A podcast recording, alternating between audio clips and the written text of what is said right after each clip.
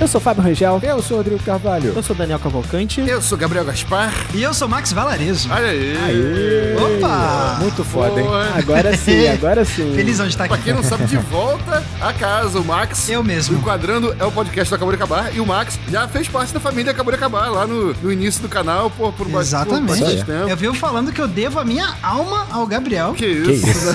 por ter me ajudado a divulgar tanto o Entre Planos quando eu tava começando. Caraca, Pô, que... não, a gente que agradece, cara. A gente que agradece conteúdo de qualidade demais, que cara. isso, O- igualmente. Realmente o Max sempre agradece a divulgação lá no Acabou de Acabar, cara, mas é, não tem nada que agradecer, porque o Max nasceu pronto já, cara. O Entre Planos nasceu pronto, cara. Não, De jeito nenhum. ele não tinha que fazer nada, foi só divulgar o espaço. O Max nasceu com 7,5 kg já. Exatamente. Dois desses 7 quilos eram de livros de cinema, tá ligado? Assim, tipo, que eu já tava carregando. Exatamente, exatamente. Escritos por você. Até parece. Ó, e está começando Enquadrando, podcast cinema vinculado ao canal Acabou de Acabar, do nosso padrinho amigo Gabriel Gaspar, editado por Marcelo Zaniolo. Max, muito feliz com a sua presença aqui. Ô, cara, eu que tô feliz. Eu fico muito feliz que o Enquadrando me proporciona isso. E Isso é um achievement na minha vida, né? Então, Max do canal Entre Planos, aqui hoje com a gente. Seja bem-vindo, Max.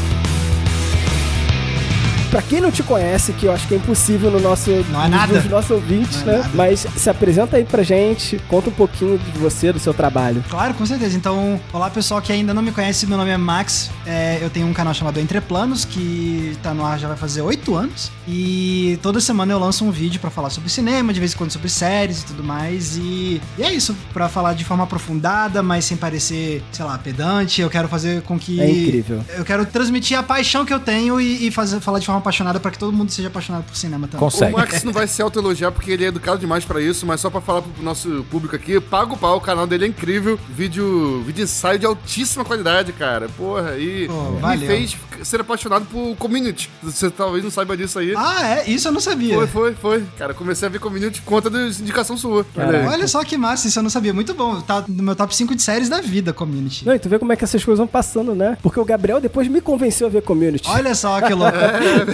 E pra tu ver, isso? você convenceu também, Gabriel, a minha esposa, a Michelle gosta de Community, eu não gosto, por exemplo. Olha aí, pô, olha aí. pegou, mas a Michelle adora Não, achou demais. Tudo isso começou com o Max. Caraca. O Max me apresentando community. Ela, e exato, tudo começou com o Max, ela vai ter que agradecer agora. Impressionante. legal. Muito bom, pô, mas é isso, eu tô muito, muito feliz de estar aqui no, no podcast, é sempre um prazerzão. Então, que nem o Gabriel tava falando, o, eu tenho um carinho imenso pelo Gabriel e pelo Acabou de Acabar, por conta de toda a história que a gente teve junto, né? De eu produzir conteúdo com vocês e, e, e o quanto vocês me ajudaram a fazer o canal ficar mais conhecido e, e ajudar a espalhar a palavra do Entre Planos quando eu tava bem no começo. Então, pô, é, é um prazerzão estar tá, de volta aqui, porque é, é- é uma parte muito significativa da história da minha trajetória aqui na internet. Então, é uma felicidade estar Não, nesse felicidade. A felicidade é toda nossa, Max. Caraca, toda, nossa.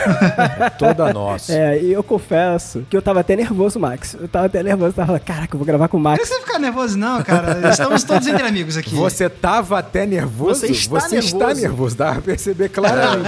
Acho que estou, acho que estou. Está acho que nervoso, estou. tá Não, nítido. não que você tem, tá não tem por que ficar nervoso, tá todo mundo entre amigos aqui. É Muito nóis. foda. É isso aí. É a isso segunda aí. vez que o Enquadrando aborda um filme do grande diretor Scorsese. Dessa vez a gente vem com Ilha do Medo, mas a gente já teve o episódio número 23, onde a gente falou sobre O Lobo de Wall Street. Mas o Scorsese tem entre os seus clássicos Taxi Driver, Bons Companheiros, Gangue de Nova York, Os Infiltrados, O Aviador, enfim. Eu queria aproveitar e perguntar pro Max qual é o filme preferido dele do Scorsese. Meu filme preferido do Scorsese. Pergunta surpresa. Pergunta de prova é essa. hein? Pegando o convidado de surpresa. né? É, talvez seja Os Bons Companheiros, que é um dos mais famosos, assim, é- parece uma escolha meio básica, mas talvez realmente seja o... Eu acho que reúne o que tem de tudo de melhor na, na, na filmografia do Scorsese, mas, assim, é uma, é uma resposta que pode mudar daqui a uma semana, assim, mas no geral, a- no momento eu acho que talvez seja Os Bons E Companheiros. é bom que, assim, não tem resposta muito errada, né? Assim, não- é impressionante, né? Sim, Eu, sim. eu choro com vários. Não, cara, assim, tipo. e aquele negócio, assim, tipo, tem tanto filme diferente que ele fez, assim, Uhum. e, e é, e é um dos meus diretores favoritos da vida e tal, e, assim, de eu querer também ver todos os documentários que ele já fez. Eu ainda não consegui ver todos os documentários porque tem um, uns dois são muito difíceis de achar. Mas enfim, é muito apaixonado pelo cinema dele e tal, e, inclusive, eh, empolgadaço, porque esse ano saiu um novo, né? Exatamente. O, o Killers of the Flower Moon e tal, então eu achei também propício a gente também trazer o Scorsese aqui esse ano. Exatamente. Isso aí. Então, eu tô isso aí. querendo muito que o melhor filme do Scorsese, na minha opinião, seja esse novo. Seja o próximo, Ah, né? com certeza. A gente sempre torce. Caraca, imagina. né? Inclusive, os feedbacks estão, assim, incríveis, né? O pessoal tá elogiando muito. Com o DiCaprio também. Eu, eu que, confio, pô. eu confio no pai, eu confio. Bem, pra falar de Ilha do Medo, acho que é importante mencionar também que os roteiristas, né, na verdade a roteirista, né, a Aleta Kalogridis, que também trabalhou na produção desse filme, tá? Ela foi uma das responsáveis, pra quem não conhece muito ela, foi responsável pelo roteiro de Alita, Anjo de Combate, ela é roteirista nativa também, assim, é, é responsável por Exterminador do Futuro Gênesis, não sei se vocês viram esse filme. Esse eu ainda não vi. Foi, foi responsável por esse filme também. O filme é baseado no livro de Dennis Lehane, né? Um escritor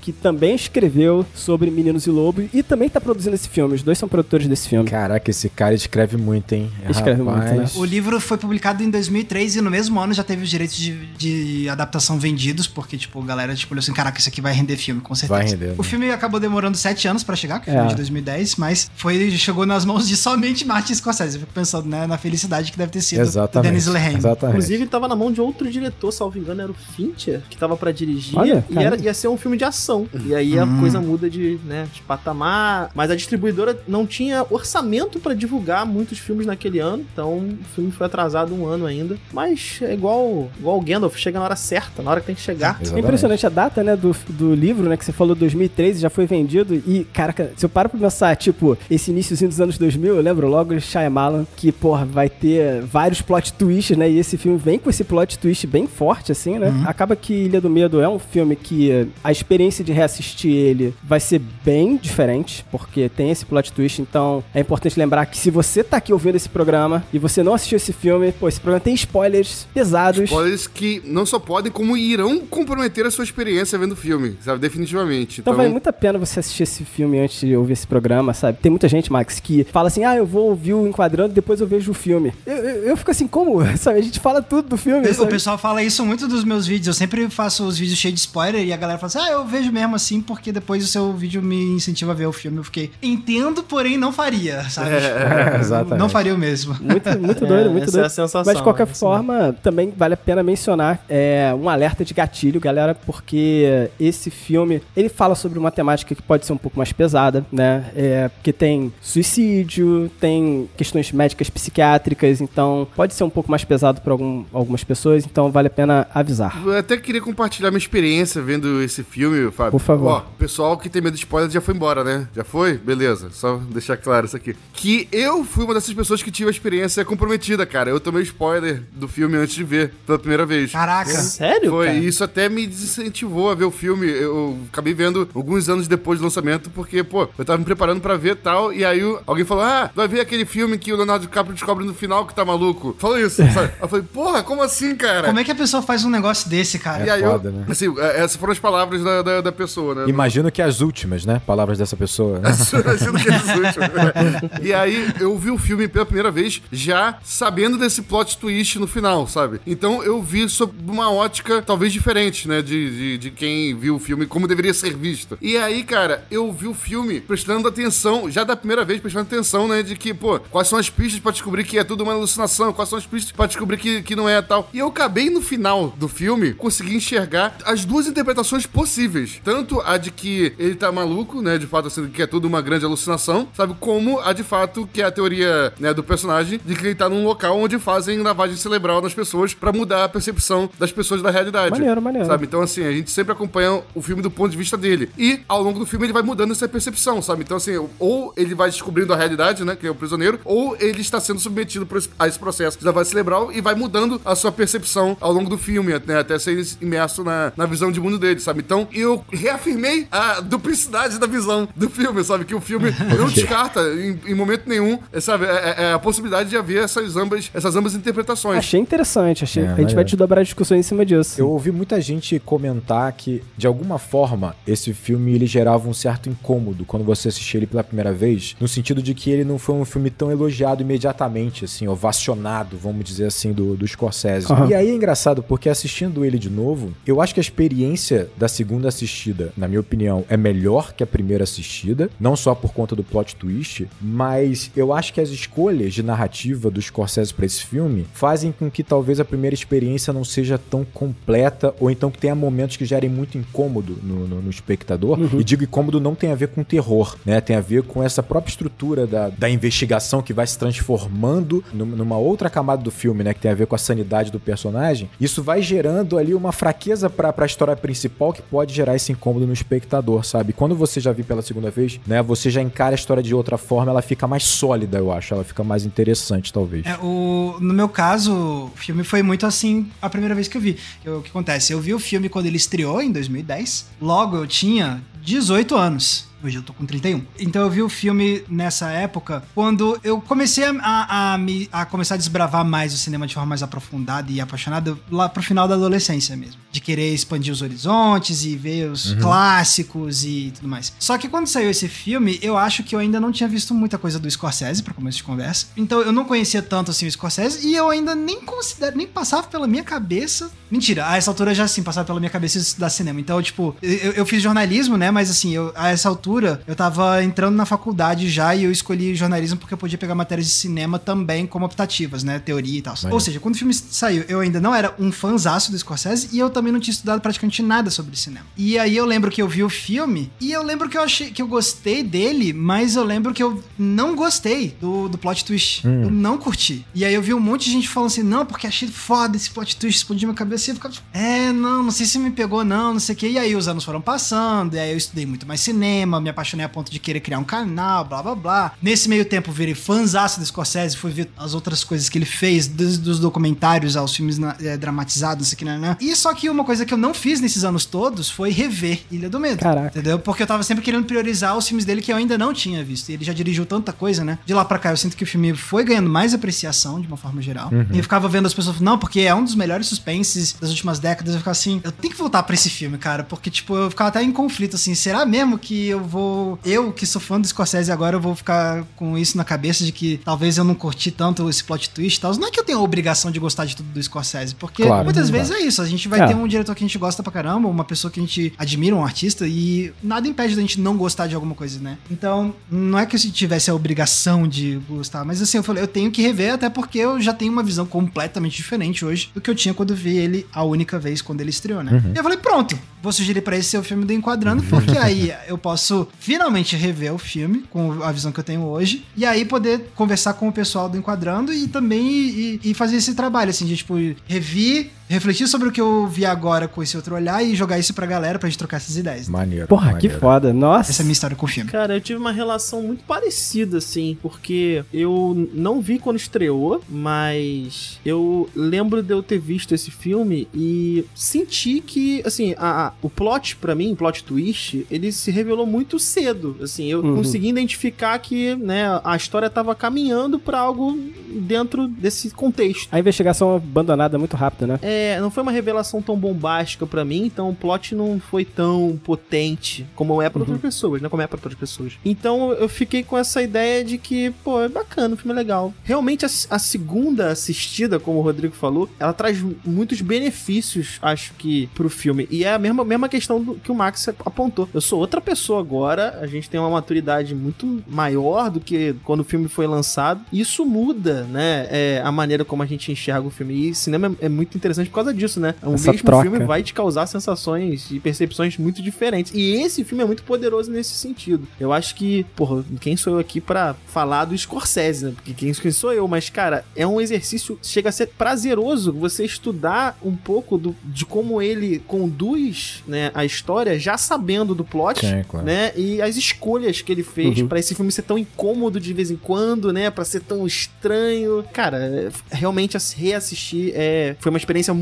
melhor do que assistir da primeira vez. Cara, engraçado justamente que eu, eu acho que eu fui uma dessas pessoas super animadas com filme, sabe, na época. Porque eu comprei o DVD e aí eu, eu tenho essa característica. Quando eu gosto muito de um filme, é, isso muito antigamente, né? Eu comprava o DVD e aí eu assistia o filme várias vezes com várias pessoas diferentes. Porque eu queria apresentar o filme. E aí eu acabava assistindo o filme. Então eu assistia com meu irmão, aí assistia com meu pai, aí assistia com algum amigo, não sei o que. Talvez o Daniel tenha até assistido comigo. Então eu acho que eu assisti esse filme muitas vezes e eh, eu sempre gostei muito desse filme, mas ele, cai um pouco assim pra mim depois, sabe? Porque eu fico assim, putz, você vai amadurecendo, você vai vendo outras coisas, né? E você vai, tipo, perdendo aquele brilho absurdo em cima do plot twist, mas depois você vai reencontrando outras coisas maravilhosas nesse filme, assim. Então eu fui reencontrando essas outras coisas e eu fui, caraca, esse filme é mais profundo do que eu pensava, sabe? Esse filme, ele, ele é mais denso e essa experiência, essa troca é muito foda. Concordo plenamente, porque é isso assim também, eu acho que uma das coisas que acaba acontecendo muito em relação a esse filme é que como é um plot twist que virou muito famoso e muito comentado, né? Muitas vezes a gente se, se foca tanto nele Uhum. que a gente acaba, tipo, até mesmo parando de apreciar as outras coisas que tem pra além do plot Sim, twist. sim, então sim, foi, foi a- a- uma das coisas mais valiosas de revisitar o filme também agora. Porque aquele negócio, quando eu vi o filme pela primeira vez, era uma época que eu realmente me atentava mais ao roteiro e no máximo às atuações. Mas aí hoje em dia, pô, aí eu vou ver o filme e aí eu, pô, caraca, o Sco- aqui ó, o Scorsese fazendo o pano da câmera que nem ele gosta de fazer no Goodfellas. Olha só ele usando esse. Ele e a Que é a editora do filme, que editou um monte de filmes dele também, eles escolhendo fazer o congelar o frame aqui. Tipo, aí é isso, sabe? Aí você começa a perceber tantas outras coisas quando você se também abre sua visão pra além do, do plot twist que você fica, caraca, é que, é que nem o Fábio falou. Tem muito mais a, a apreciar nesse filme pra além do, do aspecto mais famoso. Claro. Posso puxar a sinopse aqui então? Puxa a sinopse que eu tô segurando pra dar um argumento da parada. Mas antes da sinopse, eu gostaria de lembrar que o Enquadrando ele tem uma campanha no Apoia-se. Galera, a gente precisa desse apoio. Precisa, a gente precisa gente. Que vocês apoiem o Enquadrando, pro Enquadrando se manter. Enquadrando sobreviver. É sobreviver. Sobreviver, galera tem que né? entender o real, a real situação. Então eu gostaria de agradecer alguns ouvintes que fizeram parte de- disso, do- da nossa campanha, e fazem esse programa ser possível hoje. É César Augusto Tomasi, Luciana Marques, Hudson Silva, Gustavo Eike Nakandakari, Alexandre de Salles Bandeira e Matheus Santana. Galera, muito obrigado. Valeu, gente, do Eu coração. queria aproveitar aqui o momento pra puxar uma, uma pergunta, uma interação pro público. Não tem nada afirmado aqui que o Max vai voltar em outro episódio, não. Mas caso ele tope voltar em outro episódio, Olha o Gabriel jogando público. eu jogando público contra o Max, é pressão popular. Malandro, Que né? outro filme vocês gostariam de ouvir o Max falando aqui no Enquadrando num futuro? O pessoal coloca no Twitter lá, marca o Enquadrando. Caraca. Pode me marcar. Se o Max deixar, marca ele também. Não sei. Marca? Marca. Marca, marca, então marca aí, né? E aí eu queria saber isso. Que outros filmes você fala, pô, pra mim não é filme, mas, pô, eu, eu gostei. Eu não vou falar, não. Vou deixar o pessoal Deixa pensar. o pessoal, deixa o pessoal. Deixa o pessoal pensar. Tá, vamos lá. Na década de 50, Ted está conduzindo uma investigação em um sanatório psiquiátrico sobre o sumiço de uma paciente, quando começa a revelar uma grande conspiração. Tá bom. As, tá as bom. sinopses aqui são feitas pelo, pelo Fábio. Aí a galera. A gente julga. de-. É, a gente julga toda a sinopse, se tá boa, se não tá, se o que, falta, o que, que não, Não, falta. eu, eu, eu sei muito bem como é que é, Fábio, porque quando a gente tinha o nosso querido e finado podcast Cena Aberta, eu era o, o sinopseiro oficial. Verdade, verdade. Caraca. Contra a minha vontade, diga-se de passagem. Cara, a gente- você falou um ponto, Fábio, sobre o Shyamalan, e eu acho que tem a ver com esse argumento de que pra mim a segunda assistida do filme é melhor, porque assim, eu acho que o Shyamalan ele tem um pacote, o filme dele tem esse pacote, né, que é uma grande reviravolta e tal, né, que vai explodir cabeças. Mas ele tem uma roupagem, isso é inegável, bem hollywoodiana, né? Então ele esconde o plot twist com todo o cuidado, né? Basicamente ele vai trabalhar as pistas antes de entregar a recompensa, essas pistas são pequenos buraquinhos na narrativa, sabe, que estão ali, você mal percebe, né? Você sempre tá enxergando o todo, quando ele entrega a reviravolta, você fala: "Caraca, como assim?" É uma pista de verdade. É uma né? pistazinha de verdade. Aí você repensa o filme e fala: caramba, tava tudo lá. Eu acho que o Scorsese ele faz uma opção aqui bastante audaciosa, assim. Exatamente como o Shyamalan, assim. Ele tem uma primeira. Vamos pensar em termos de narrativa, né? Ele tem a primeira camada que é basicamente o Ted, né? Ele é um investigador investigando o sumiço de uma paciente. Por baixo disso você tem uma camada de- que vai tratar a questão da sanidade do. do... Andrew, né? Andrew, Andrew. Eu só vou Isso. chamar de Ted. Eu vou chamar de Ted o tempo todo. Ted, né? Que vai debater a questão da sanidade do Andrew. Eu acho que ele, ele arrisca bastante quando ele começa, vamos dizer assim, como o Shyamalan. Eu fico imaginando como se essa, essa superfície que é a investigação, ele é como se fosse uma coberta. Aham. Essa coberta, ele vai entregando alguns buraquinhos nessa coberta. Que você vai ter alguns relances da segunda camada. Ele entrega mesmo. Não, não. Ele entrega, mas ainda assim é, é praticamente imperceptível quando você não, você não viu o filme ainda. É, quando você não tá esperando. Exatamente. Exatamente. Que é a questão do Chuck, ele tem dificuldade de tirar a arma no início do filme. É a questão de policiais que estão muito preparados e muito tensos com a chegada do Ted. Várias. Assim, você tem que estar distraído também e ele conta com essa distração. Porque tem uma parte, por exemplo, que o Chuck. claro, né? Ele vai te distrair, né? É, o Chuck basicamente combinam uma coisa com o enfermeiro, sabe? Na sua frente, assim, sabe? Tipo, eles concordam com uma coisa que você não sabe o que, que é, sabe? Sim, e você sim, fala, sim. caraca, sabe? O que, que é isso? Na segunda assistida faz sentido. Exatamente. Na primeira passa despercebido. Passa despercebido, beleza. Até aí ele tá camuflando, como você falou. Eu acho que a audácia pra mim vai, é que ele vai entregando cada vez mais essa segunda camada. E aí esses buraquinhos pra mim vão virando buracos mesmo nesse cobertor, a ponto de que quando você olha, você já não consegue mais ver a superfície tão clara, né? Então, quando isso acontece em várias cenas que você começa a se questionar que essa investigação é estranha, que o que tá acontecendo não faz tanto sentido pra dinâmica, não vamos esquecer desse filme investigativo, né? Verdade. É quando ele tá entregando demais dessa história da sanidade. O problema é que a gente não tem ainda a ciência da história da sanidade. Então isso acaba gerando na gente um desconforto, né? Um certo mal entendimento da cena assim. Eu vou dar dois exemplos pra ficar mais claro do que eu quero dizer. A cena do penhasco, Ah. que você tem ali o Ted na, na- no penhasco, né? O Chuck chega do nada, né? Com um papel dizendo pra ele assim: olha, lê esse papel aqui, parece que tem alguma coisa sobre o paciente me- é, 67 e tal. Ele fala: não, não vou ler esse papel não e tal. E aí ele fala: não, eu vou pro farol sozinho, eu não quero ler esse papel, esse maldito papel, que poderia ser uma baita pista pra investigação. E ele vai, teoricamente, até o farol. No meio do caminho, ele percebe que não tem como chegar no, no- no maldito farol. Ele volta pro mesmo ponto que ele estava, sem qualquer tipo de alteração na história. Nada. Ele só volta. Ele vai do ponto A ao ponto B e volta pro ponto A. Quando ele volta pro ponto A, tem o Chuck lá, teoricamente ele caiu do penhasco e tal. É uma cena absolutamente estranha quando você pensa na investigação. Quando você pensa são dois investigadores. Quando você pensa que é um filme, vamos dizer assim, um filme normal de Hollywood investigativo. Quando você sabe que é uma narrativa que debate aqui a questão de sanidade, que o Chuck não é um investigador, ele basicamente ele é um psiquiatra que tá acompanhando o Ted. E o Ted tá começando a se arriscar demais. E ele se- surge com papel pra tentar contornar uma situação ali, aí faz sentido. O problema é que quando você vê isso pela primeira vez, não faz tanto sentido. A mesma coisa quando eles estão no, naquele. Não é no cemitério, né? Eles entram no cemitério. ficam- Mausoléu. Mausoléu. Mausoléu. Mausoléu, exatamente. Cara, parece que eles estão fugindo, estão escondidos, parece uma tensão gigante, eles estão cercados, chegou os seguranças, eles saem do mausoléu, entram no carro e voltam pro prédio, como de fato fossem duas pessoas comuns, dois pacientes do prédio. Dentro da narrativa investigativa não faz sentido nenhum isso. Isso é como se fosse um, um lapso da história, um problema da história que a gente sabe depois que não é, mas que vai gerar incômodo no público, vai gerar incômodo na gente enquanto a gente não sabe o que é a segunda camada. Esse incômodo é essa gestalt não fechada, né? Exatamente. E essa incoerência para uma estrutura narrativa de um filme. Um filme, num filme, um investigador teoricamente não vai pro ponto B e volta pro ponto A sem nada ter acontecido. Então assim, eu acho que o que gera muito incômodo no público no primeiro momento vendo Ilha do Medo, eu acho que essa escolha audaciosa do, do Scorsese de fazer essa entrega cada vez maior do segundo plano da história, porque ele tá querendo debater outras coisas também, como Sim. algumas críticas sociais e tal. Então acho que é por isso que gera um incômodo. Então, eu vou aproveitar, Rodrigo, eu vou deixar, vou botar um pedaço da minha pauta aqui sobre isso, porque eu acho que é o seguinte, a gente tem a história que o filme quer contar, que essa história que vai ter um contexto com uma crítica social forte. Também uma outra coisa que acho que incomoda muita gente que assiste esse filme e fica um pouco, assim, não curte tanto ao final do filme, pelo menos na primeira vez que assiste, é a ideia de que, cara, você tinha uma possível história a ser contada que não é contada, que talvez seja essa versão do Gabriel, né, que o Gabriel ainda, ainda acredita na possibilidade dessa história estar sendo contada ali, né, que é o seguinte, o detetive que começa a desvendar uma teoria da conspiração verdadeira, mas ele vai sendo manipulado e vai se tornando um prisioneiro, vai recebendo um rótulo de louco, entre aspas, aos poucos. E eu acho que isso também traz um certo incômodo quando esse filme acaba. Muita gente acha que fica incomodada porque, putz, eu queria que essa história fosse contada. Pode ser. Sim, é, eu, eu sinto que foi, foi bastante um pouco comigo quando eu vi pela primeira vez, porque hum, quando vem o- a reviravolta e tal,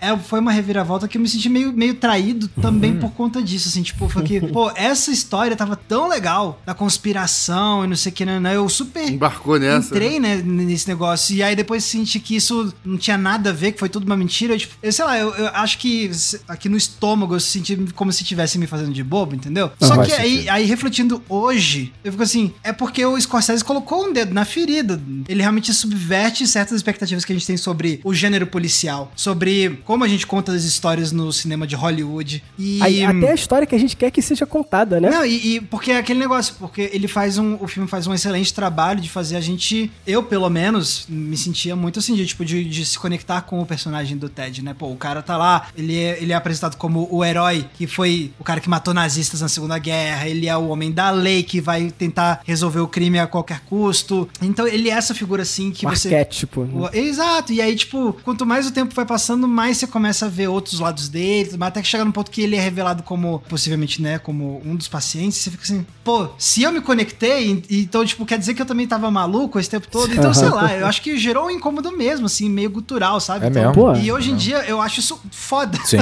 É, eu acho que tem um apelo muito grande, assim, do tipo. Você também se identifica porque ele parece ser um personagem que tá sendo injustiçado, né? Pô, quando você pensa, pô, essa conspiração, não sei o quê. E, e o Scorsese, ele se inspirou em muitos filmes dos anos 40, 50. Filmes do Hitchcock, muito, ele cita, né? E tem um filme do Hitchcock que me pega muito por esse lado, que é o, o, o Homem Errado, com o Harry Fonda. Não sei se você já Pô, viu esse esse eu filme. não vi. E o personagem do Harry Fonda, ele, ele é um cara bonzinho que ele é confundido com um criminoso. E aí, tipo, prendem ele no lugar do, do culpado de verdade. E aí o filme é o, o drama dele tentando provar e convencer todo mundo de que ele é inocente. Só que ninguém acredita nele. Ele vai passando por todo o processo. Então é uma parada meio Kafka também, assim, de tipo, a pessoa presa num, num sistema que, que tá sendo. Então o, o filme pega dessa narrativa, assim, que faz você querer que a pessoa que tá sendo injustiçada pelo sistema seja. Mas aí depois você vê que, tipo, vai ruindo em frente aos seus olhos e fica. Não! É foda, é foda. De Ah, então, fato. mas hoje eu acho isso muito bom. É bom, é É bom. interessante porque o Scorsese ele trabalha com inúmeros personagens que são autodestrutivos, né? Que tem uma jornada semelhante. Assim. Eu lembro de ter uma experiência parecida com o Taxi, Taxi Drive, foi um filme que me impactou muito quando eu era muito jovem, assim, pela jornada, né, do Travis. E aqui, como o Scorsese ele trabalha muitos personagens com base na realidade mesmo, é, é um cinema né, muito influenciado pela história dele, né? Pela influência de- do cinema hollywoodiano com o italiano.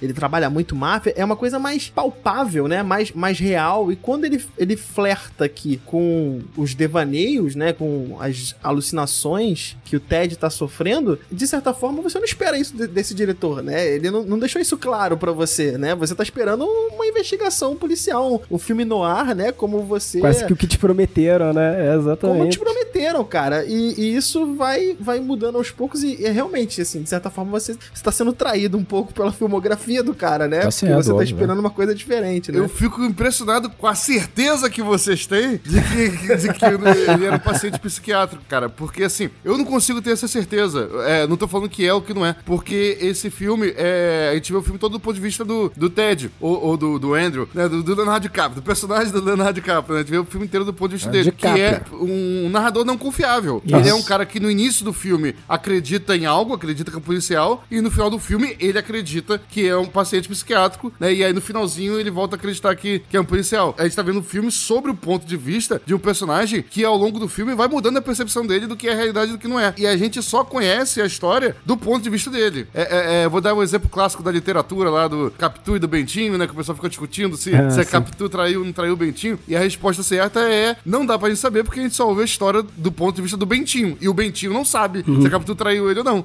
Então não tem como a gente ouvir a história Sim. do Bentinho e saber. A ideia né, do Machado de Assis, no caso da Capitu, e do Bentinho, né, do Dom Casmurro, é fazer algo, né, que seja impossível de tirar essa conclusão. E pra mim, o filme do Scorsese é inconclusivo, sabe? Não tem como no final do filme eu ter certeza se, se ele tava correto no início ou no final da sua percepção, sabe? Se ele teve uma. Foi, tendo uma conexão com a realidade ao longo do filme, até ver o que era real, ou o contrário, se ele foi tendo uma, sabe, é, uma desconexão com a realidade, né? Até cair na. na- enfim, né? Ser, até ser manipulado e tal, sabe? Então, assim, eu não consigo ter essa certeza que vocês têm. Não, mas eu acho bom, Gabriel. É, Cara, eu acho válido, acho Sabe o válido. que é mais engraçado nisso, Gabriel? É que, assim, eu tenho certeza, uma clara ideia de que, como filme de terror, essa história que é possível, que essa dubiedade aí que você diz que defende, e que seria essa história, ela é muito mais poderosa como filme de terror. Para pra pensar, Sim, né? não, e é trágica. Agora eu vou falar do ponto de vista de- dessa visão de que ele foi, de que ele chegou como herói e foi sofrendo a lavagem cerebral, sabe? E foi se convencendo disso. Até o ponto de convencer a gente. É, poderia ser, De exatamente. que essa é a realidade. Assim, cara, o cara chegou lá pra desvendar o crime. E ele sabe? aceita a lobotomia da forma mais passiva possível. né? Mas é isso que eu vou falar no futuro sobre estoicismo. Até falei com o Fábio, né? Mas eu só queria puxar uma coisa, Gabriel, porque tudo bem que como filme de terror, esse caminho seria muito mais poderoso. Mas olha como é que é poderoso também é, a gente pensar no que o Scorsese tá contando aqui, assim, sabe? Nós somos condicionados a acreditar que a vida familiar, essa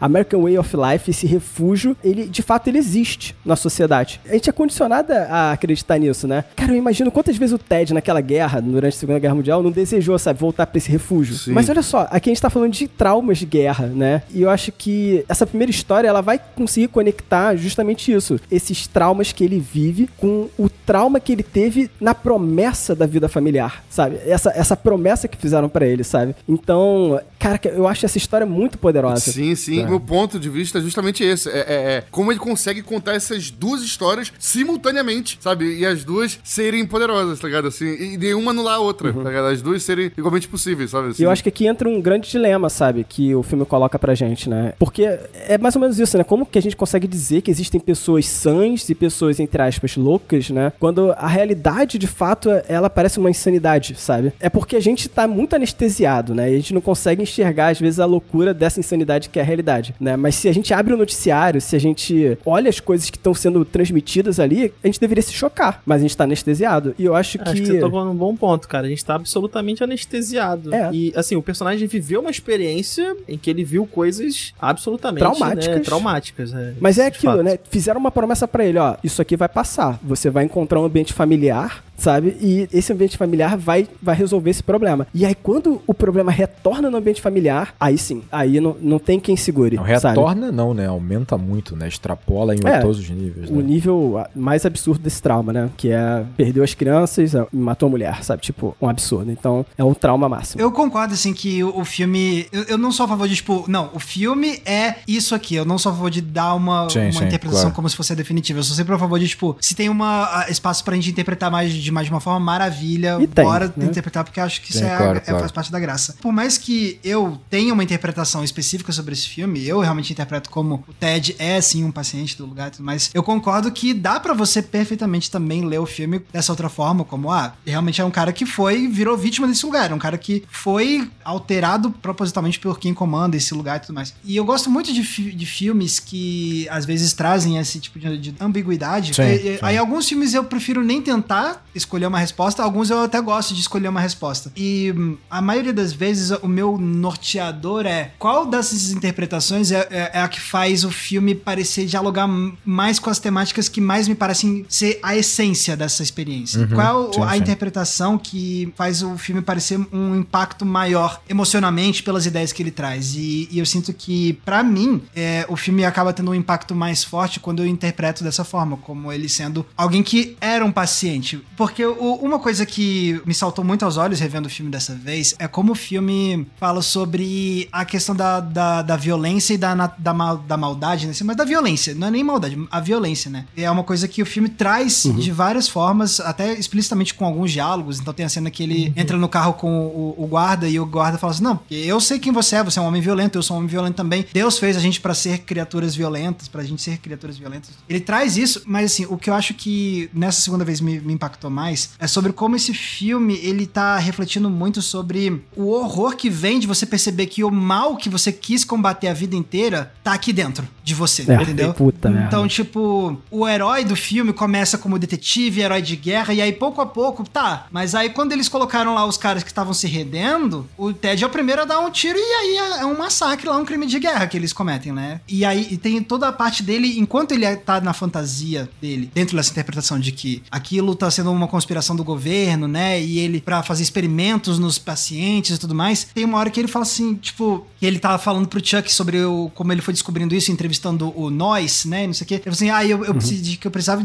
é, investigar isso porque eu não consigo aceitar a ideia de que aqui, no nosso país, a gente esteja fazendo coisas que também eram feitas nos campos de concentração com as pessoas que a gente foi lá lutar pra liberar. Então é, já começa daí, aí começa a plantar essa ideia do tipo, o mal que você estava combatendo pode estar ali, ó, É, aqui em casa, É, né? O mal que você estava combatendo é, lá fora, né, no, no exterior do país, né? Também tá acontecendo no interior do país. Ou né, o- o, mal que você tá combatendo no exterior se- seu, né? Tá acontecendo no interior seu também, né? É. Interiormente. Não, e- então, tem essa camada tanto em termos políticos, geográficos, de tipo, país fazendo isso, o meu país tá fazendo, mas e aí, quanto mais o filme vai passando, isso é reforçado de formas cada vez mais íntimas, né? Então, depois vem pra uma camada do, do Ted, do tipo, literalmente acontecer na casa dele. Ah. Porque aí ele virou um policial lutando contra criminosos e aí ele chega em casa e descobre que a esposa dele virou uma assassina. Então é literalmente ele descobrindo a maldade que ele tá combatendo na própria casa, com a esposa dele. E depois ele vira um assassino também, porque ele vai e mata a esposa, né? E aí isso é o que faz ele entrar em parafuso de uma vez e ele não consegue mais lidar com a própria violência que ele descobriu no país, depois na casa e depois nele mesmo, né? Vai ficando cada vez mais aprofundado. É. É. Então, eu sinto que a grande, o grande soco do estômago do filme é isso, assim, é o horror de você perceber que essa violência tá dentro de você também, entendeu? Então, eu acho que pra isso ter o seu maior impacto possível, eu tenho, entre aspas, que interpretar que ele foi esse cara que cometeu esse crime, que cometeu essa atrocidade e que ele tá lá porque ele cometeu isso e ele é um paciente e ele tá sofrendo porque ele não consegue reconciliar Sim. essas duas realidades. E daí vem o impacto da frase final do Ted, que é quando ele fala assim: o que, que é pior? Você viver como um monstro ou você morrer como um herói, né? Exatamente. Porque é isso, ele tá tentando reconciliar é, é, é, essa natureza da violência dele e a imagem que ele construiu de si mesmo. Então, eu acho que pra isso ter o seu maior impacto temático e emocional, eu sinto que eu preciso interpretar que ele era um paciente. Sim. É, esse final fecha muito bem com essa potência que o Max acabou de, de ressaltar. Sim. Inclusive, aí é uma interpretação é, minha. O final, essa frase final é muito poderosa, que o Max acabou de, de ressaltar. E dentro do meu entender, uma frasezinha do, do, do Chuck, o Ted, ele, na verdade, ele, ele, ele sabe que ele é um paciente, de fato, e ele escolhe a lobotomia. Uhum. Sim, ele sim. escolhe fazer É. isso. Se a gente for falar nessa ideia da, da escala, né, que o... Ó, eu botando geografia no meio das coisas aí, que o Max acabou de soltar, né, a escala, né, da- dos eventos se repetindo, agora, né, ele, ele de certa forma tá se sujeitando a um terror, a, um- a uma questão que ele, de certa forma, combateu, né, é, se, Uhum. se assim for. Então, eu acho que esse filme, ele, ele é muito poderoso por essa escolha no final, assim. Ele- é, o plot twist deixou de ser realmente, pra mim, a parte mais reveladora do filme. Claro, o final claro, realmente claro. é muito poderoso pra mim.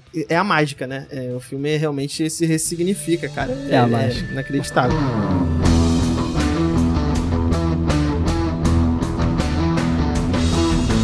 Max tinha comentado sobre o fato de que a gente acaba experienciando muito esse filme realmente no papel do Ted, né? E, e eu acho que isso é uma boa intenção do Scorsese. Quando ele brinca muito com isso de você realmente se misturar nessa narrativa, né? Ou esse olhar subjetivo do, do, do Ted e tal. E eu acho que a gente vai ter o mesmo arco do Ted mesmo, sabe? Por isso que o que comunica mais com você e o que parece ter mais força na, na história, né? E pra mim, de fato, ele ser um paciente, porque a gente acaba tendo o mesmo arco que ele, né? Ele entra nessa história, dentro da insanidade dele, como um herói. Um herói de guerra, né? Um detetive, um investigador, né? Um cara completamente dentro dos padrões americanos, né? E isso vai sendo desconstruído, né? E o ponto é, nós queremos esse investigador no, no primeiro momento, a gente quer a investigação, a gente quer o herói, a gente quer a solução do caso, e a gente vai perdendo isso, também vai perdendo nosso herói. A gente não perde só o caso, a gente perde o herói também, ao ponto de que chega uma hora que a gente fala, caramba, a gente tá no mesmo processo do Ted, de a gente começar a aceitar que esse protagonista não é um herói. Porra, isso é lindo demais. É muito Caraca. foda. É tipo assim, a gente tem um olhar também mais empático,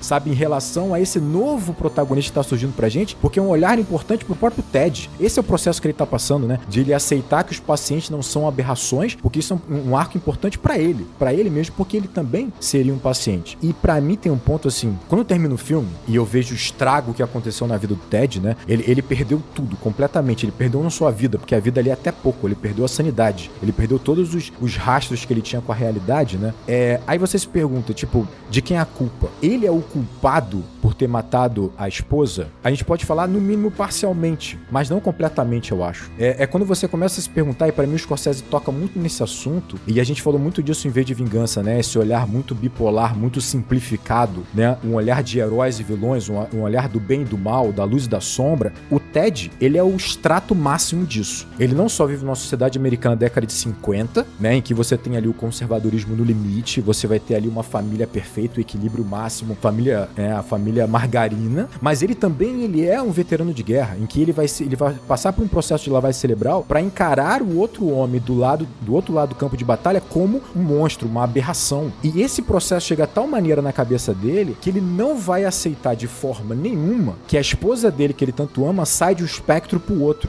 Porque a gente vê pelo próprio filme, se dentro dos especialistas, do corpo dos especialistas, você vai ter psiquiatra que vai encarar várias pessoas com seus transtornos psiquiátricos como uma aberração ou como única possível tratamento uma lobotomia, imagina uma pessoa comum, entre aspas, na sociedade americana. Imagina um homem como o Ted. Então, ele bloqueia a ideia de ter uma esposa, entre muitas aspas aqui, né, uma aberração, porque ela tem esse transtorno, de tal maneira que ele começa a ignorar até o fato dela ter queimado o próprio apartamento. Aí, beleza, isso vai desencadear nela matando os próprios filhos. De quem é a culpa? Ainda que há uma culpa óbvia do indivíduo, a culpa não pode ser só do indivíduo, né? E aí, quando você percebe que tá sendo debatido muito dessa, dessa estrutura social, e a gente percebe, né? Pra mim tem um discurso dele muito bonito bonito nesse mausoléu, que ele que essa adaptação, a sanidade dele querendo abarcar esse aprendizado dele. Ele fala assim: aqui tá rolando uma conspiração, porque é o governo americano fazendo experimentos como exatamente como os nazistas na guerra e não sei o que e tal. Parece muito a mente dele, querendo manter a narrativa, mas usando essa mágoa e revolta que ele tem de perceber que a nação dele tem o mesmo mal que ele confrontou, sabe? Que tinha essa narrativa de heróis e vilões, e ao mesmo tempo também a revolta dele por aquele lugar onde ele é um paciente, Aham. onde ele é um paciente que sofre, sabe? E que por metade do corpo de psiquiatra ele é tratado com uma aberração que merece a lobotomia, O sabe? Rodrigo comentou um conflito que existe no filme que a gente tá acompanhando, mas ele tá num plano de fundo nesse filme que ele nem aparece direito, né? Que é o conflito entre esses dois médicos. Um que é a favor da lobotomia e um outro que é a favor de um tratamento, né? Humanizado, que toma tempo, né? Que é, que é mais oneroso pro Estado, talvez, sabe? Cara, olha a quantidade, olha o recurso do Estado gasto É, um essa teatrão experiência, gigante, meu é. irmão. Olha o recurso que precisa, né? Exatamente, né? E o Rodrigo foi muito claro quando a forma que o médico, que é a favor da lobotomia, enxerga as pessoas é entre monstros e pessoas. E essa é a forma que a gente sempre, em sociedade, é forçado a enxergar as coisas, porque isso acaba com o debate. Ou é monstro ou é pessoa, sabe? Isso destrói o debate. E eu entendo quando o Rodrigo fala que a culpa, ela não é só do indivíduo, né? A culpa também é da sociedade, né? Que faz com que o debate seja limitado a esses monstros É claro, ou pessoas. É, não, perfeito. E aí tem uma questão que a gente tava, vocês estavam falando, acho que foi até o Daniel que falou sobre a tranquilidade, né, com que ele se vai, vai se entregar, né, pra lobotomia e como também dá esse ar de, de escolha, né, eu não vou entrar aqui no campo psiquiátrico, que eu não, não tenho né, conhecimento pra falar sobre o assunto, eu não sei se, se pacientes psiquiátricos têm esse poder de escolha ou não, e eu acho que nem é a proposta do Scorsese é, entrar nessa área, né, é um filme pra abordar é, outros temas, né, mas aí é, eu vou tentar falar de uma forma que não fique confusa, porque vou entrar numa filosofia um pouco complicada e que às vezes ela é mal interpretada. O Max vai julgar se ficou confuso.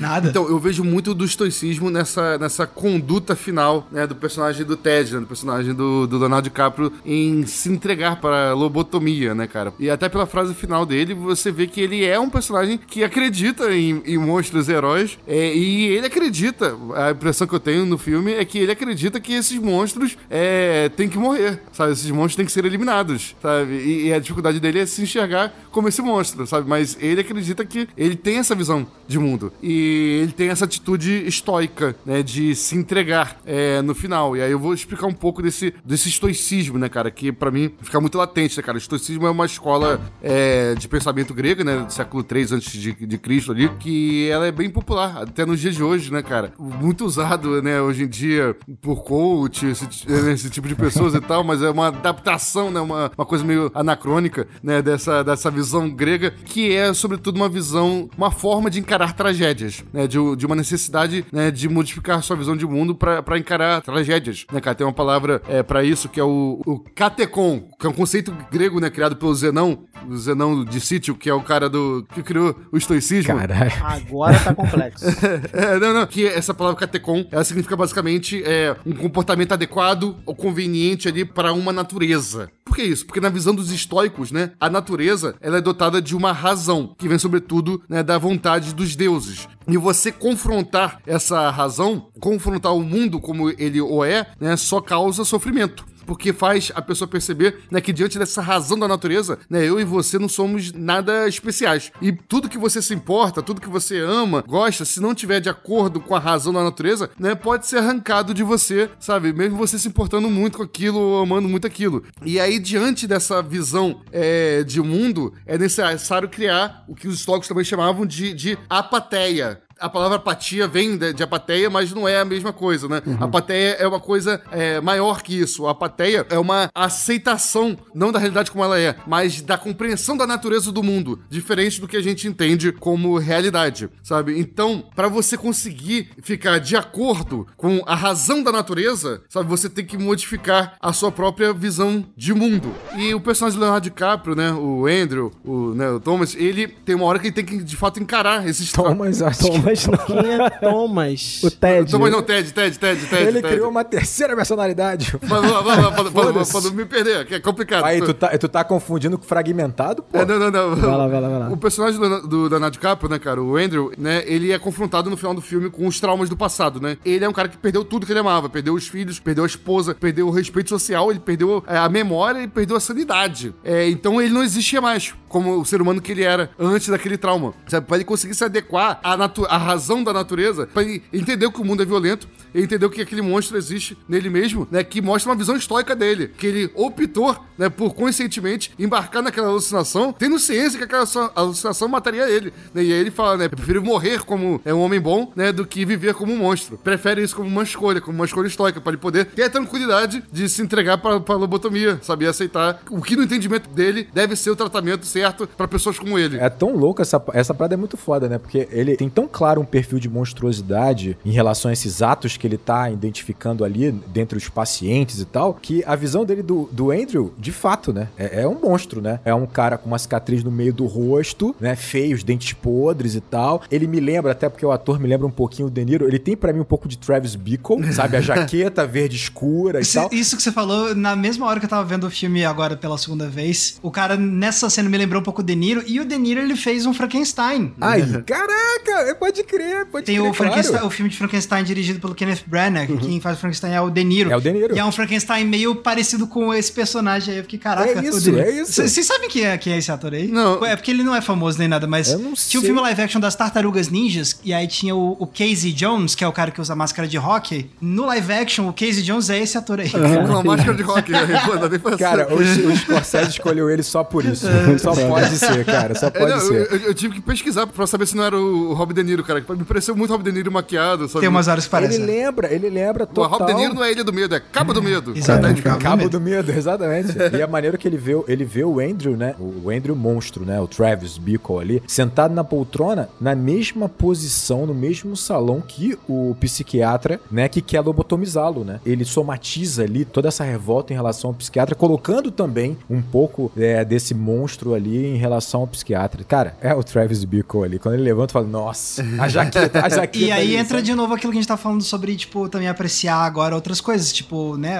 Que nem você falou, não é só o fato dele estar sentado na mesma poltrona do personagem do Max von Sydow, né? Ele filma igual, né? Exato. Porque a primeira aparição do Max von Sydow, ele pega a poltrona de, de, de costas e aí ele vai fazendo a câmera deslizar pelo Exatamente. lateral até a gente ver. E aí quando tem essa cena aí do, do que seria o Ladies, né? Ele filma igual. Igual. É uma rima visual. Igual, exatamente. Não, e- exatamente. e, é o tipo de filmagem clássica de apresentar é, vilão. Vilão. De apresentar vilão. Ó, eu, pra mim, o Scorsese tem outra piscadela que é pra Marvel. Caramba! Pra Marvel, pra mim tem. Pô, já em 2010. Em 2010, já, já Em pô, 2010 tava lá e ninguém percebeu. Olha, Ele tava lá visionário já, preparado pra deixar a galera puta. Porra, vai dar merda. Porra, desse filme de herói vai acabar com o cinema. Exatamente isso. A gente tava falando no, no último programa, nós falamos com o Alan Moore, né? Ele menciona que todas esses HQs de super-heróis nos Estados Unidos, né? Toda a história americana pautada muito nessas HQs, acabou infantilizando muito a sociedade americana, né? Essa visão muito simplificada de heróis e vilões e tal. E eu acho que comunica e fala muito bem isso com, obviamente, o personagem do Ted. Quando o Ted, ele entra naquele escritório que você tem um oficial alemão que ele tentou se matar, cara, quando eu vi aquele oficial com a cara estourada, muito sangue em volta do rosto dele, eu falei, cara, caveira vermelha. E aí, tipo assim, o uniforme de nazista, a posição, né, tipo, o rosto meio deformado, muito vermelho, e aí ele pega o Ted de baixo pra cima, numa postura, assim, de muito poder ali, não só porque de fato ele tá decidindo ali entre a tortura do cara ou não, mas a postura dele de Capitão América, cara, tipo, louro de,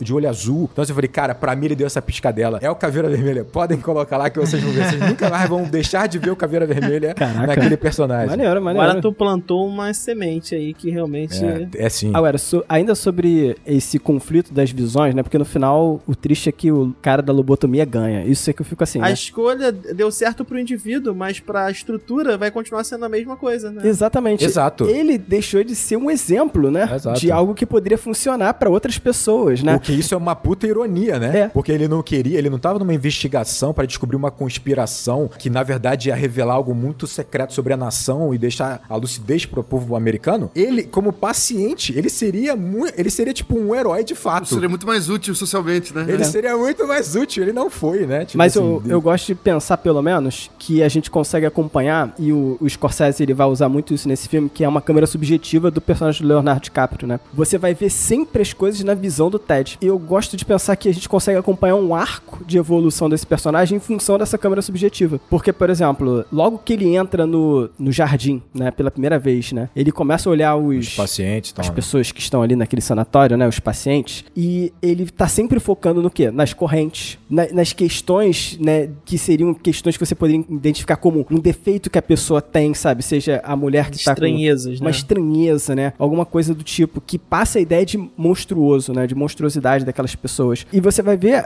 uma, uma câmera subjetiva que é uma câmera que tá sempre focando em alguém, sabe? Então você tá analisando aquela pessoa. E você vai ver no final do filme que a câmera subjetiva ela retorna pra esse jardim. Mas quando ela retorna pra esse jardim, ela tá enaltecendo o quê? A harmonia, um plano aberto onde você vê tudo funcionando em harmonia. Então, eu entendo que você consegue ver a visão do Ted sendo transformada ao longo desse filme por meio dessa câmera subjetiva. Verdade. Não só a câmera subjetiva, mas também o tratamento de cor. Porque o tratamento de cor é muito. É uma das coisas que eu admirei muito vendo o filme agora, porque a gente tem nos momentos em que a gente tá na narrativa do Ted como herói, né? Nessa fantasia, se a gente interpretar dessa forma, que é tudo muito lavado, escuro, meio cinza e tudo mais. E aí, quando a gente vai ter as cenas do- dos flashbacks, das memórias, os sonhos dele, é tudo, tudo vira muito mais saturado, né? Os ambientes ficam mais. as cores ficam mais fortes e tudo mais. E essas cores fortes não se aplicam ao ambiente ao redor dele, né? Daí, daí. É verdade. E quando chega nesse final, tem não só essa questão da câmera subjetiva que você falou, mas também nessa mesma cena que tá tudo em ordem, as cores nessa parte viram vivas. Você pega, faz um, um lado a lado da grama. Você vai ver que a grama no final tá muito mais verde, é todo, tá tudo mais saturado, né? Pra tra- traduzir também essa mudança da perspectiva É dele. verdade. Além é das, verdade. das cores que o Marcos falou, é, realmente assim tem essas duas é, narrativas, né, de que uma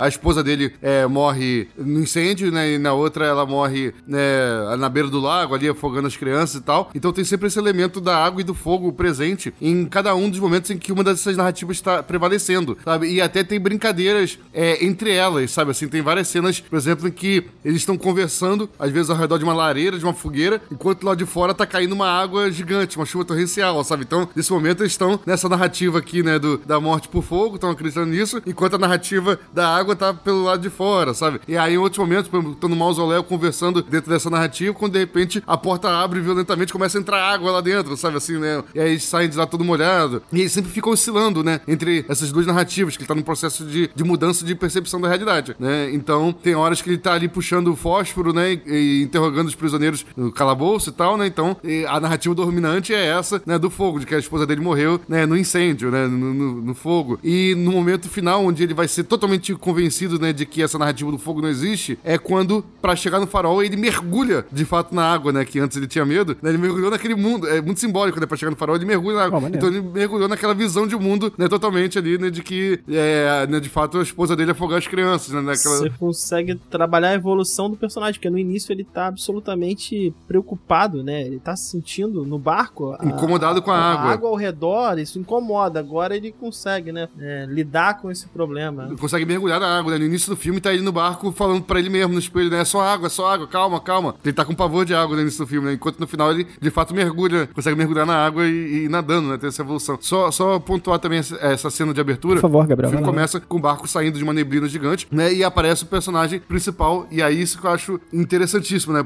Normalmente, quando um personagem aparece de costas, na primeira cena dele, né, pela nuca e tal, ele é um vilão ou um anti-herói. E quando o personagem normalmente é apresentado de frente, numa pose mais imponente e tal, costuma ser o herói, né? Às vezes tem esse símbolo no cinema. Não é uma regra escrita em mármore na pedra do cinema, mas em geral isso costuma ser, ser utilizado. E nesse caso desse filme, ele faz. ele apresenta simultaneamente ambos, né? A primeira imagem aparece ele se olhando no espelho, né? Então tá ele de costas, com a nuca dele aparecendo, enquanto tá a cara dele também aparecendo é, ao mesmo tempo. E aí a coisa também mais simbolicamente interessante dessa cena inicial, que é ele se olhando no espelho, que ele tá com um esparadrapo na testa ali, sabe? Como se estivesse com a cabeça machucada. Né? Também pode simbolizar tanto que ele é um personagem que tá maluco, que a cabeça dele não bate bem, digamos assim, né? Que Um parafuso a menos. um né? parafuso a menos, né? Como também pode simbolizar que ele é, é um personagem traumatizado, né? Que ele chegou naquela ilha já traumatizado pelas situações da guerra que ele viveu, né? Pela esposa dele que morreu no incêndio, né? Dentro dessa outra realidade, se a gente quiser encarar a do incêndio, sabe? Então pode simbolizar tanto alguém traumatizado quanto alguém com um parafuso a menos, como, é, como o Rodrigo disse. E, e- e tem uma frase, cara, que essa frase me intriga. Eu não tenho uma, uma interpretação sobre ela, não. Mas quando ele começa a conversar com, com o Chuck, né, nessa, nessa cena inicial, e aí pergunta da esposa, ele começa a contar que a esposa morreu no incêndio e tal, tal, tal. Aí, não, não, mas foi a fumaça que matou ela, não foi o fogo. Isso é importante. Ele fala isso, sabe? Isso é Isso importante. É importante, pô, porque ele sente culpa, né? Talvez ela tenha morrido sem dor, vai. Pode ser uma analogia pra isso. Exatamente. Exato, sabe? É Assim, uma isso- morte limpa, né? Uma morte mais tênue, Uma né? morte limpa, ela não morreu agonizando, ela não morreu sofrendo, né? Ela É morreu... Exato. É o que exato. ele tá tentando se fazer acreditar, né? Essa frase dá tantas interpretações, sabe? E ele pontuar que essa frase é importante me obriga a pensar sobre essa frase. Que tem tantas interpretações. Acho essa frase, cara, uma delícia. Caralho, Pra título de interpretação, sabe? De possibilidade de interpretação a partir dessa frase, sabe? Cara, sabe o que eu acho uma delícia? De verdade. Hum. Eu lembro de na primeira vez que eu vi o filme, essa cena me marcou muito. E na segunda vez foi a mesma coisa. Cara, o sofrimento do Ted ao encontrar os filhos na água é um negócio que, É, cara. Dilacerador, O? Leonardo DiCaprio é. é- ele é, É absurdo, ele é ele, é, absurdo. ele é incrível. É impressionante, cara, como você sente a dor, cara. É impressionante, cara. O cara é incrível mesmo. É muito foda. Como é que alguém chega no nível, né? Tipo assim, ah, eu tenho que interpretar a dor de um pai que acabou de presenciar, de encontrar os filhos afogados pela esposa no lago. Irmão, como é que tu chega lá? É,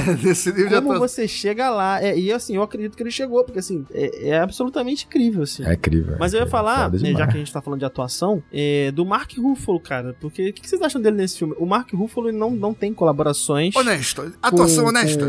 com o Scorsese, na real, ele pediu. Vai, ele mandou uma carta pro Scorsese falando o seguinte: olha, adoraria trabalhar com você. E o Scorsese falou: então, beleza, tem um personagem aqui pra você. Cara, eu acho que ele. O filme, o filme é pro DiCaprio, tem muito espaço, né? Realmente ele tem as principais cenas. E é o que o Gabriel falou, acho que ele é honesto, assim, vai, mas. Depois que ele foi fazer Hulk na Marvel, nunca mais consegue chamar ele. E se o Leonardo DiCaprio fechar, acabou a parceria.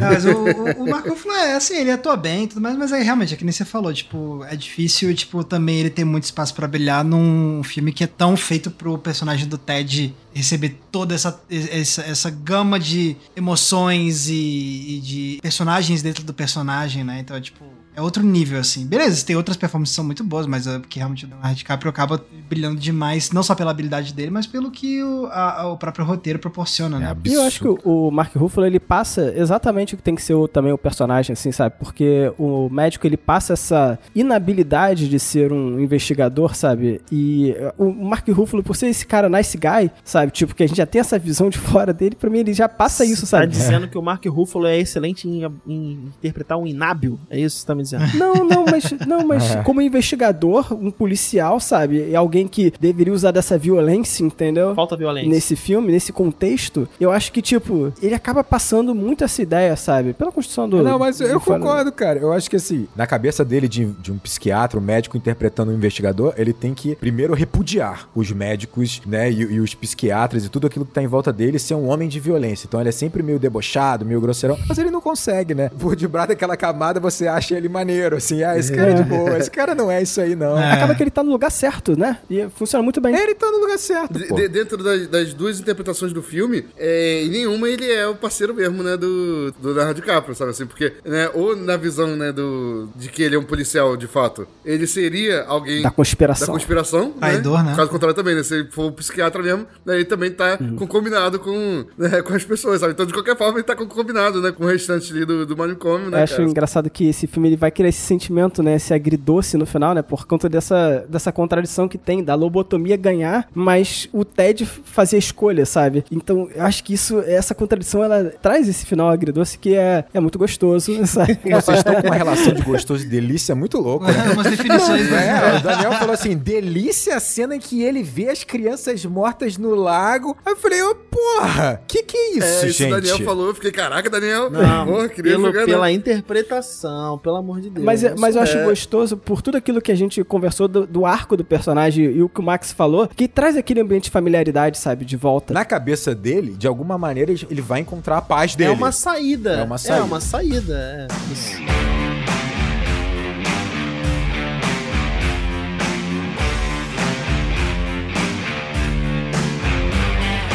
Queria aproveitar então, eu quero mudar o assunto. Quero falar sobre uma coisa que eu gosto muito, que tem muita relação com esse filme, ainda mais quando a gente pensa na, no indivíduo, que a gente estava comentando agora há pouco. E, cara, o Max, brilhante, Max. Valeu. Quando você olha pro mundo, pra casa, pro indivíduo, pra dentro do indivíduo, né? Isso é, é genial como conversa também com essa ideia que eu quero trazer. E aí, pra conectar, eu vou começar conectando sobre quando a gente falou do farol, lá no episódio 35 do Enquadrando. Farol. Lembra muito, né? É, a gente fala sobre a ideia que o farol tem de consciência, né? E aqui ele vai também trazer essa ideia, né? O, o lugar da consciência, como se fosse o lugar que fosse iluminado. E o Ted aqui ele vai descobrir, né, toda a verdade sobre a vida dele, né, no farol desse lugar, né, onde ele vai conseguir recobrar as memórias. E aqui eu queria muito conectar essa ideia de iluminação com um álbum que eu gosto muito. Cara, vamos à viagem do A episódio. viagem do episódio. A viagem do episódio. Fábio do episódio. Vamos à viagem do episódio. Um álbum que eu gosto muito, que é da minha banda preferida da minha vida, que é Pink Floyd, né? The Dark Side of the Moon. E The Dark Side of the Moon é um álbum que ele vai brincar com esse lado do nosso inconsciente. Um espaço que existe, que a gente sabe que existe, ele direciona como a gente vive, mas a gente conhece muito pouco sobre ele. Então, o The Dark Side of the Moon, ele, ele vai trabalhar isso na perspectiva do indivíduo, mas ele também trabalha na perspectiva da sociedade. E acho engraçado como ele vai falar primeiro dessas grandes prisões que existem na sociedade, que são as prisões que criam todos os nossos problemas. E aí eu vou, vou citar três prisões que o filme não necessariamente fala, mas que o álbum fala. A primeira prisão é o tempo tempo é uma grande prisão, né? Você parece que a sua vida tá escorrendo das suas mãos, né? E essa prisão é uma prisão perturbadora, né? De que você tá sempre perdendo alguma coisa, ainda mais hoje em dia, quando a gente pensa no, no cenário que a gente tem com o TikTok, com os celulares, com tudo isso, sabe? Tipo o FOMO que é criado, né? Você tá prisionado e não conseguir aproveitar toda a sua vida ao máximo, sabe? Porque você tá sempre perdendo alguma coisa. E isso tem muito a ver com o tempo. Você não tem tempo para tudo. A segunda prisão é a do dinheiro, né? A prisão econômica, a prisão que você não percebe que ela existe às vezes quase, sabe? Você pensa, hum, por que que eu não vou pra Maldivas agora? Talvez porque você não tenha dinheiro, porque você tem uma falsa sensação de liberdade. A gente já falou isso aqui em vários episódios do Tu Enquadrando. acha que ela é a mais difícil de ser percebida? Acho que talvez ela seja talvez a mais fácil. Não, mas as pessoas não percebem como prisão. As pessoas percebem como Ah, oportunidade. perfeito, Com sim. oportunidade. É exato. vendida como uma oportunidade. É, Esse é o Sim, você problema. E a terceira prisão, que vem na música Us and Them, né? Porque as outras músicas são Time Money, né? São bem óbvias. Mas Us and Them, ele fala sobre a prisão geográfica também, mas a prisão do ser, da solidão. E quando você fala da prisão geográfica, você fala sobre as divisões que existem no mundo, sabe? É, essas divisões entre nós e eles, sabe? Tipo, os alemães e os americanos, os homens bons e os homens maus, Os loucos e os sãos, né? os loucos e os sãos. E eu acho interessante que quando a gente vai falar sobre esse lado que a gente não explora da nossa mente, da nossa mente como indivíduo, existe também esse lado que a gente não explora da sociedade e que cria todos esses conflitos. Quando a gente para pra pensar, o que é mais insano do que uma guerra, por exemplo, né? E você vai ver que a guerra ela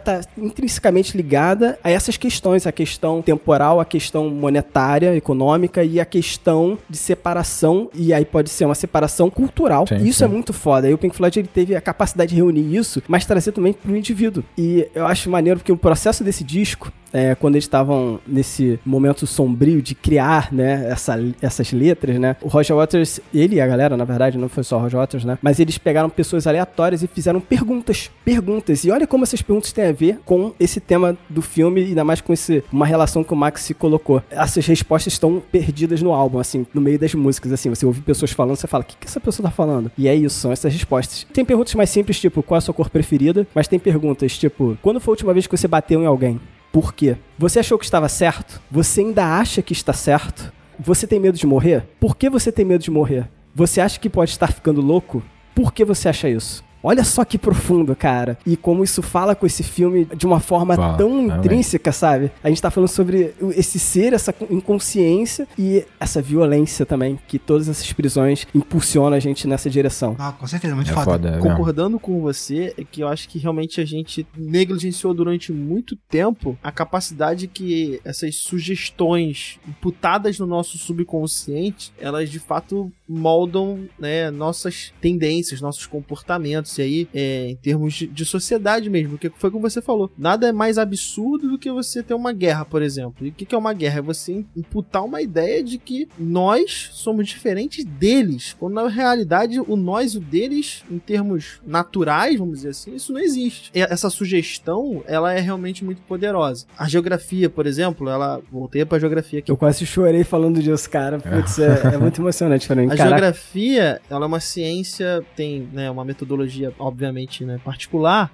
mas que ela tem uma história de estar sempre muito associada ao Estado. Né? É uma ciência de guerra, conhecer o território para fins de dominação. Militares. Território está relacionado a poder, né? E ela é ensinada basicamente na escola, numa perspectiva entre aspas libertária, mas também dentro de uma ótica de Estado. A partir do momento em que nós ensinamos geografia e a gente identifica, né, as crianças identificam os mesmos símbolos, a mesma bandeira, o mesmo território, elas criam uma unidade. E aí cria o nós, que vai se opor ao eles, por exemplo. Então, é uma perspectiva que a gente tá talvez começando a, a problematizar mais agora, né? E, a- e talvez as artes sejam o caminho pra gente problematizar esse tipo de coisa, né? Melhor problematizar através da arte, né? E mostrar um vídeo, um filme, um- a- uma situação de guerra que é, por exemplo, hipotética, do que você vivenciar isso na prática, né? Então, um filme, por exemplo, que problematiza isso e que a gente pode, né, trabalhar na escola, trabalhar em qualquer lugar, isso é, isso é muito importante, cara. Muito bom. Não passa esse filme na escola, não, Daniel. Não passa esse filme na escola. Não, não. não passo. Ele tem mais de 16. Os alunos são até 15. Eu acho que o Ted ele faz esse arco que você tava falando mesmo, né, Fábio? Tipo assim, ele passa a ter uma visão como indivíduo que vem dessa sociedade, né? É quase imposto, ainda que seja imposto de uma maneira sugerida, de uma maneira indireta, né? É aquilo, né? É aquela visão do que é normal na sociedade americana, né? Do que seria uma família normal, do que seria uma família exemplar. Esse olhar individual dele também vai ser condicionado, obviamente, no exército, em que ele vai começar a enxergar também o que é certo e errado, né? O que é o inimigo, né? O que que é o adversário e tal. O que é interessante é que ele começa depois a reverter isso, né? Ele vai partir de uma visão individual para poder transformar essa visão social que ele tem agora, que é quando ele tem essa conversa no mausoléu, que ele vai falar sobre o George, porque ele tem um preconceito gigante com os pacientes, é o que você falou. No início do filme ele tá olhando as diferenças, o que é exótico, o que é ruim, É. o que parece monstruoso, o que parece incômodo, né, e tal. E ele tem essa visão do macro. Olha como são estranhos, olha os outros, né? E aí quando ele tá no mausoléu, ele começa a falar do George. O George, na cabeça dele ali, de alguma forma, ele é, entre aspas, um paciente ou alguém que tem esse algum tipo de transtorno psiquiátrico que é vítima. Que de alguma forma ele tá começando a humanizá-lo. Ele começa a querer até protegê-lo, George. Não, o George precisa de proteção. O George fala a verdade, mas ninguém acredita. E é a partir desse olhar que ele tem por um indivíduo único, específico, é que ele vai conseguir, talvez, olhar todo um grupo de pessoas com um olhar muito mais humanizado, muito mais empático. E é óbvio que vai recair sobre ele e vai começar a se olhar também com um olhar mais humanizado, talvez, né? Mas ainda assim, né? A decisão final, ela ainda é individual pra caramba, sabe? Então, É, por é. mais que seja, eu sei que é pra fugir da dor, sabe? Eu sei que é pra encontrar a paz e ele teve a oportunidade de fazer essa escolha, eu acho absurda, né? Mas ele quis fazer, acho que ele nem podia fazer. Cara, uma visão individual, aquilo é resultado de toda a pressão que ele viveu social até ali. é só é triste isso, só é É triste. muito mais assim. uma consequência do que uma escolha. É realmente muito triste, porque exemplifica muito bem o poder que a experiência tem na, na moldagem do indivíduo, né? Por mais que você tenha esses inputs sociais, culturais, né? De coletivo, a tua experiência individual, ela, é, ela vai sobrepor isso de alguma forma, né? É através dela que você contrapõe esses inputs sociais, Uhum. culturais que a gente tá colocando aqui. Mas, de certa forma, é o sistema vencendo no final. É o né? sistema vencendo. Acho que o filme, é, ele é, entre aspas, ele é feliz nessa estrutura, porque na maioria das vezes é isso que acontece. Acho que tem uma imagem do, do começo do filme que é muito simbólico disso tudo que vocês estão falando, porque é isso, né? Tem essa, essa ideia do, do Ted, ele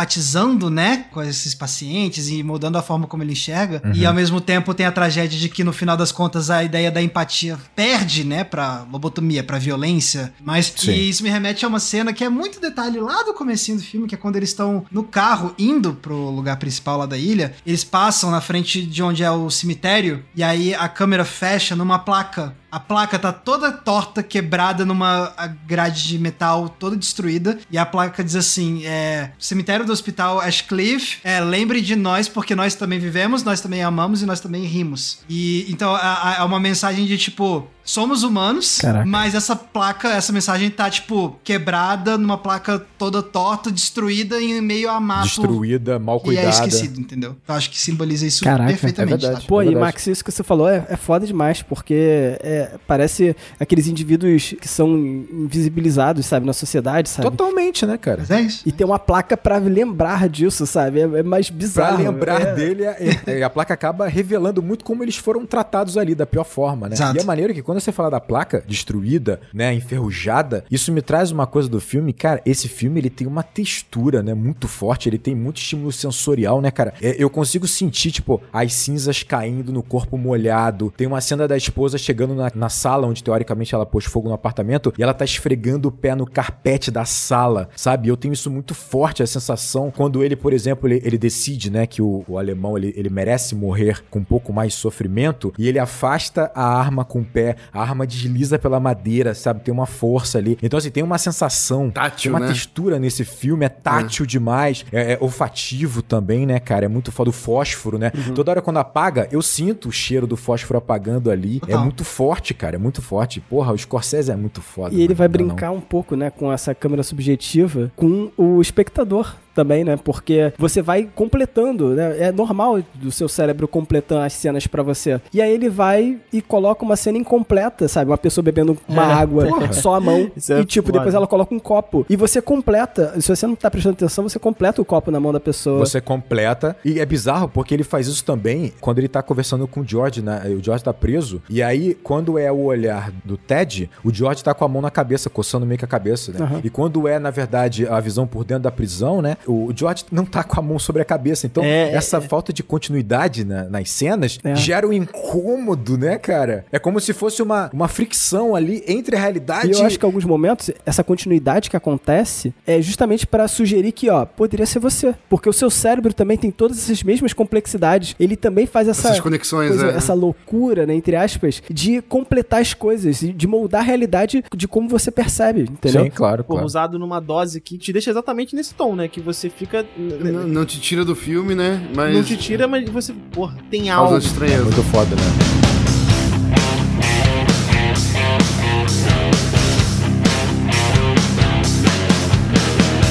Max, cara, muito foda. Muito obrigado por você ter topado participar com a gente. Muito foda mesmo. Imagina que isso. O prazerzão, super, super bom estar aqui com vocês. Porque é isso também. se Não é só, tipo, sentar e falar de um filme, ah, que eu já admirava. Não, tipo, é compartilhar com vocês também, tipo, uma jornada de alguém que é muito fã do Scorsese tentando redescobrir, né, um, um- filme dele, digamos assim. Então, Sim. tipo, é muito, muito especial pra mim poder compartilhar isso com vocês. Porra, que maneiro. Cara, cara. essa magia do enquadrando, cara, que eu sempre falo no enquadrando, quase sempre, né? Sobre filmes que eu já gosto. E o, o filme sai melhor Ah, pra mim depois da gravação, sabe? Eu gosto ainda mais É depois da porque gravação. ele Então, pode pô, não ser cara. melhor, mas ele ganhou um significado, cara. Você dividiu um tempo aqui com a gente, né? Você ouviu Sim, a gente, total. dividiu um momento. É verdade, verdade. É, é verdade. mágico, é Eu vou- mágico, eu, é a vou- magia. eu vou guardar aqui no coração o momento que eu dividi com vocês, que, caraca, muito foda. Não, com porra. certeza, total. E, Max, cara, as portas estão abertas. Sempre, sabe? Se você manda aqui, se você falar, eu quero gravar sobre isso, a gente não tem escolha. Que isso, que Se moral, quiser cara. gravar aquele da Carla Pérez, a gente grava Cinderela também. Baiana? Cinderela Baiana. Cinderela Baiana. Pode, pode. Cada um tem a gêmea que merece. Adam Sandler. Falei, putz. É, Max, não sei se você tem tanto poder assim, não, sabe? Pô, aí tudo tem limite, pá.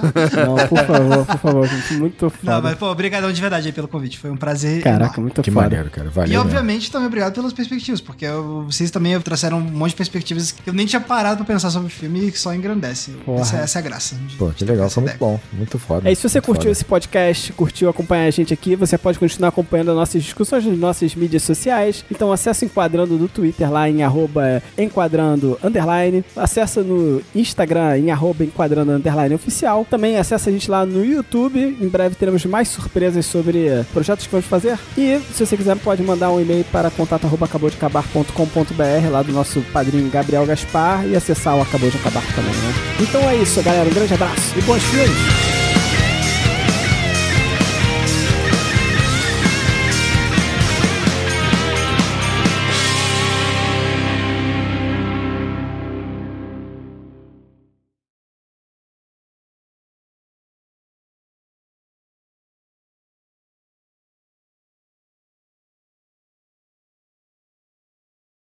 Não é 1945. 54, não, cara. 45 é pro Segunda Guerra Mundial ainda. Até essa pra mim que era década de Eu tinha a impressão 50. que era Pô, pô, É, é década de 50.